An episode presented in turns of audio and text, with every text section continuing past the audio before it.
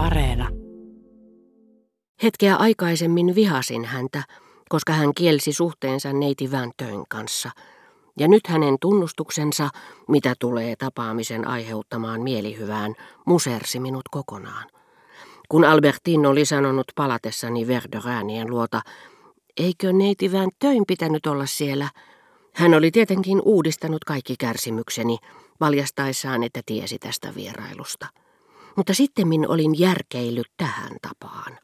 Hän oli perillä tästä vierailusta, joka ei tuottanut hänelle sen erityisempää mielihyvää, mutta koska hänen oli täytynyt jälkeenpäin tajuta, kuinka nimenomaan uutinen, että hän tunsi niin huonomaineisen henkilön kuin neitivään töi, oli surettanut minua Balbekissa siinä määrin, että olin ajatellut itsemurhaa, hän ei ollut halunnut puhua minulle siitä. Ja nyt hänen oli pakko tunnustaa, että tämä vierailu ilahdutti häntä. Sitä paitsi hänen salamyhkäisyyden verhoama halunsa lähteä Verderäänien luo oli jo sinänsä riittävä todiste. Mutta en ollut enää tarpeeksi miettinyt sitä. Niinpä, vaikka nyt ajattelinkin, miksi hän tunnustaa vain puoliksi, se on typerää, tyhmempää kuin ilkeää ja surullista – Olin niin murtunut, ettei minulla ollut rohkeutta pitkittää aihetta, missä en ollut voiton päällä. Minulta kun puuttui ratkaiseva todistuskappale, ja saadakseni takaisin vaikutusvaltani siirryin kiireesti Andreen tapaukseen, joka auttaisi minua tyrmäämään Albertinin sähkösanomaa koskevalla murskaavalla paljastuksellani. Ja nyt, voitteko kuvitella, nyt minua kiusataan ja vainotaan puhumalla taas suhteestanne, mutta tällä kertaa Andreen kanssa. Andreen kanssa? Hän huudahti ja punastui harmista. Hämmästys tai halu vaikuttaa hämmästyneeltä sai hänen silmänsä pyöristymään. Hurmaavaa! Olisiko mitenkään mahdollista tietää, kuka näitä ihanuuksia on teille tarinnut? Voisinko minä puhua näille henkilöille ja kysyä, mihin heidän solvauksensa perustuvat? Mistä minä tiedän, kultapieni? Ne ovat nimettömiä kirjeitä. Mutta voi olla, että te helpostikin keksisitte, ketkä niitä lähettävät. Näyttääkseni etten pelännyt, vaikka hän etsisikin. Sillä heidän täytyy tuntea teidät hyvin. Viimeksi saamani, vetoan siihen vain siksi, että juttu on mitätön, eikä sen siteeraamisessa ole mitään kiusallista. Ärsytti minua kyllä, myönnän sen. Siinä sanottiin, että silloin kun me lähdimme Balbekista, ja te halusitte ensin jäädä ja sitten lähteä. Se johtui siitä, että te olitte sillä välin saanut Andreelta kirjeen, missä hän ilmoitti, ettei tulisikaan. Tiedän erinomaisen hyvin, että André kirjoitti, ettei tulisi. Hän jopa sähkötti minulle. En voi näyttää teille sähkösanomaa, koska en ole säilyttänyt sitä. Mutta ei se sinä päivänä tullut, ja vaikka olisi tullutkin, niin mitä väliä sillä muka oli, tuliko André Balbekiin vai ei? Mitä väliä sillä muka oli?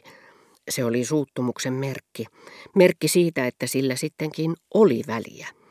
Mutta se ei välttämättä tarkoittanut sitä, että Albertin oli palannut yksinomaan saadakseen tavata Andreen. Joka kerta kun Albertin totesi jonkin tekonsa todellisten tai tekaistujen vaikuttimien paljastuneen henkilölle, jolle hän oli antanut erilaisen selityksen, hän oli raivoissaan, vaikka kysymyksessä olisi ollut henkilö, jonka takia hän todella oli tekonsa tehnyt. Uskoiko Albertin, etteivät mitkään tuntemattomat lähetelleet minulle näitä selontekoja hänen puuhistaan, vaan että itse ahnaasti etsin ja anelin niitä. Sitä ei ensinkään olisi voinut päätellä siitä, mitä hän sitten sanoi, Ikään kuin olisi hyväksynyt versioni nimettömistä kirjeistä. Mutta sen sijaan kyllä minuun kohdistuvasta vihaisesta katseesta, raivosta, joka tuntui olevan hänen aikaisempien pahan tuulen puuskiensa yhteispurkaus. Samoin kuin vakoilu, jota hän tämän olettamuksen mukaan uskoi minun harjoittaneen, olisi ollut vain lopputulos, yhteenveto hänen kaikkien tekojensa valvomisesta, jollaista hän ei enää aikoihin olisi osannut epäilläkään. Hänen kiukkunsa ulottui Andrehen saakka, sillä hänen täytyi ajatella, etten enää olisi rauhallinen silloinkaan, kun hän olisi ulkona Andreen seurassa. Sitä paitsi André ärsyttää minua, hän on tylsä. Hän tulee huomenna, En halua enää lähteä ulos hänen kanssaan. Voitte ilmoittaa sen niille, jotka ovat kertoneet teille, että palasin Pariisiin hänen takiaan. Ja sanon vain, että niinkin monta vuotta kuin olen Andreen tuntenut, en osaisi kuvailla hänen kasvojaan. Niin vähän olen tullut niitä katselleeksi. Mutta Balbekissa ensimmäisenä kesänä hän oli sanonut minulle, Andre on ihastuttava. Totta kyllä se ei tarkoittanut, että heillä olisi ollut rakkaussuhde, enkä koskaan ollut kuullut hänen siihen aikaan puhuvan sen tapaisista suhteista, muutoin kuin ylenkatseellisesti.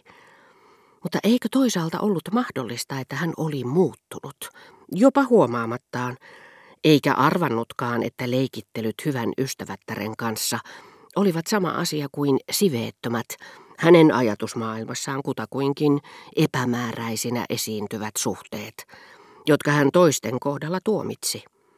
Miksei se olisi ollut mahdollista, koska sama muutos ja sama kykenemättömyys tiedostaa tuo muutos olivat jo esiintyneet hänen suhteessaan minuun. Balbekissa, missä hän niin loukkaantuneena oli torjunut suudelmat, joita itse oli myöhemmin minulle antava, ja joka päivä, ja toivon mukaan antaisi minulle vielä kauan, tulisi hetken kuluttua taas antamaan. Mutta kultaseni, kuinka minä voisin ilmoittaa sen heille, koska en kerran tunne heitä? Tämä vastaus oli niin vahva, että sen olisi pitänyt sulattaa vastaväitteet ja epäilykset, joiden näin kiteytyneen Albertinin silmäteriin. Mutta se ei tehnyt niihin vaikutusta. Olin vaiennut ja hän tuijotti minua siitä huolimatta jatkuvasti, tarkkaavaisesti kuin ainakin puhekumppania, jolla on vielä jotakin sanottavaa. Pyysin häneltä uudestaan anteeksi. Hän vastasi, ettei hänellä ollut mitään anteeksi annettavaa. Hellyytensä hän oli saanut takaisin. Mutta minusta tuntui, että surullisten ja kalpeitten kasvojen taakse oli muodostunut salaisuus. Tiesin kyllä, ettei hän voinut jättää minua ilmoittamatta siitä etukäteen. Sitä paitsi hän ei voinut haluta sitä. Viikon kuluttua hänen oli määrä sovittaa uusia Fortunin pukuja, eikä kohteliaisuus syistä sitä tehdä. Äitini nimittäin palaisi viikonlopuksi ja hänen tätinsä Rovo Bontan niin ikään.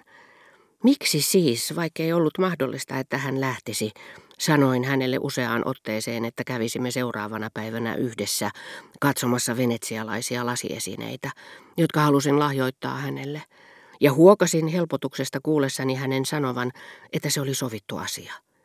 Kun hän tuli sanomaan minulle hyvää yötä ja suutelin häntä, niin sen sijaan, että olisi tehnyt kuten ennenkin, hän kääntyi. Tämä tapahtui vain hetken kuluttua siitä, kun ajattelin, miten ihanaa oli, että hän nyt soi minulle joka ilta sen, minkä aikoinaan oli Balbekissa evännyt, eikä vastannutkaan suudelmaani. Riitaantunut kun oli kanssani, hän ei ilmeisesti halunnut suoda minulle hellyyden osoitusta, jonka myöhemmin olisin voinut tulkita viekastelevaksi yritykseksi mitätöidä koko riita. Vaikutti siltä, että hän mukautti käytöksensä tähän riitaan, mutta varovaisesti, välttääkseen puhumasta siitä suoraan. Tai koska katkaistessaan lihallisen suhteemme, hän halusi siitä huolimatta olla ystäväni. Suutelin häntä silloin toistamiseen. Painoin sydäntäni vasten Grand Canalen kultaisena kimaltelevan sinen ja lintuparit, kuoleman ja ylösnousemuksen vertauskuvat – mutta toistamiseen. Sen sijaan, että olisi vastannut suudelmaani, hän irrottautui otteestani itsepäisesti ja kohtalokkaan vaistomaisesti, kuin eläimet tuntiessaan kuoleman lähestyvän.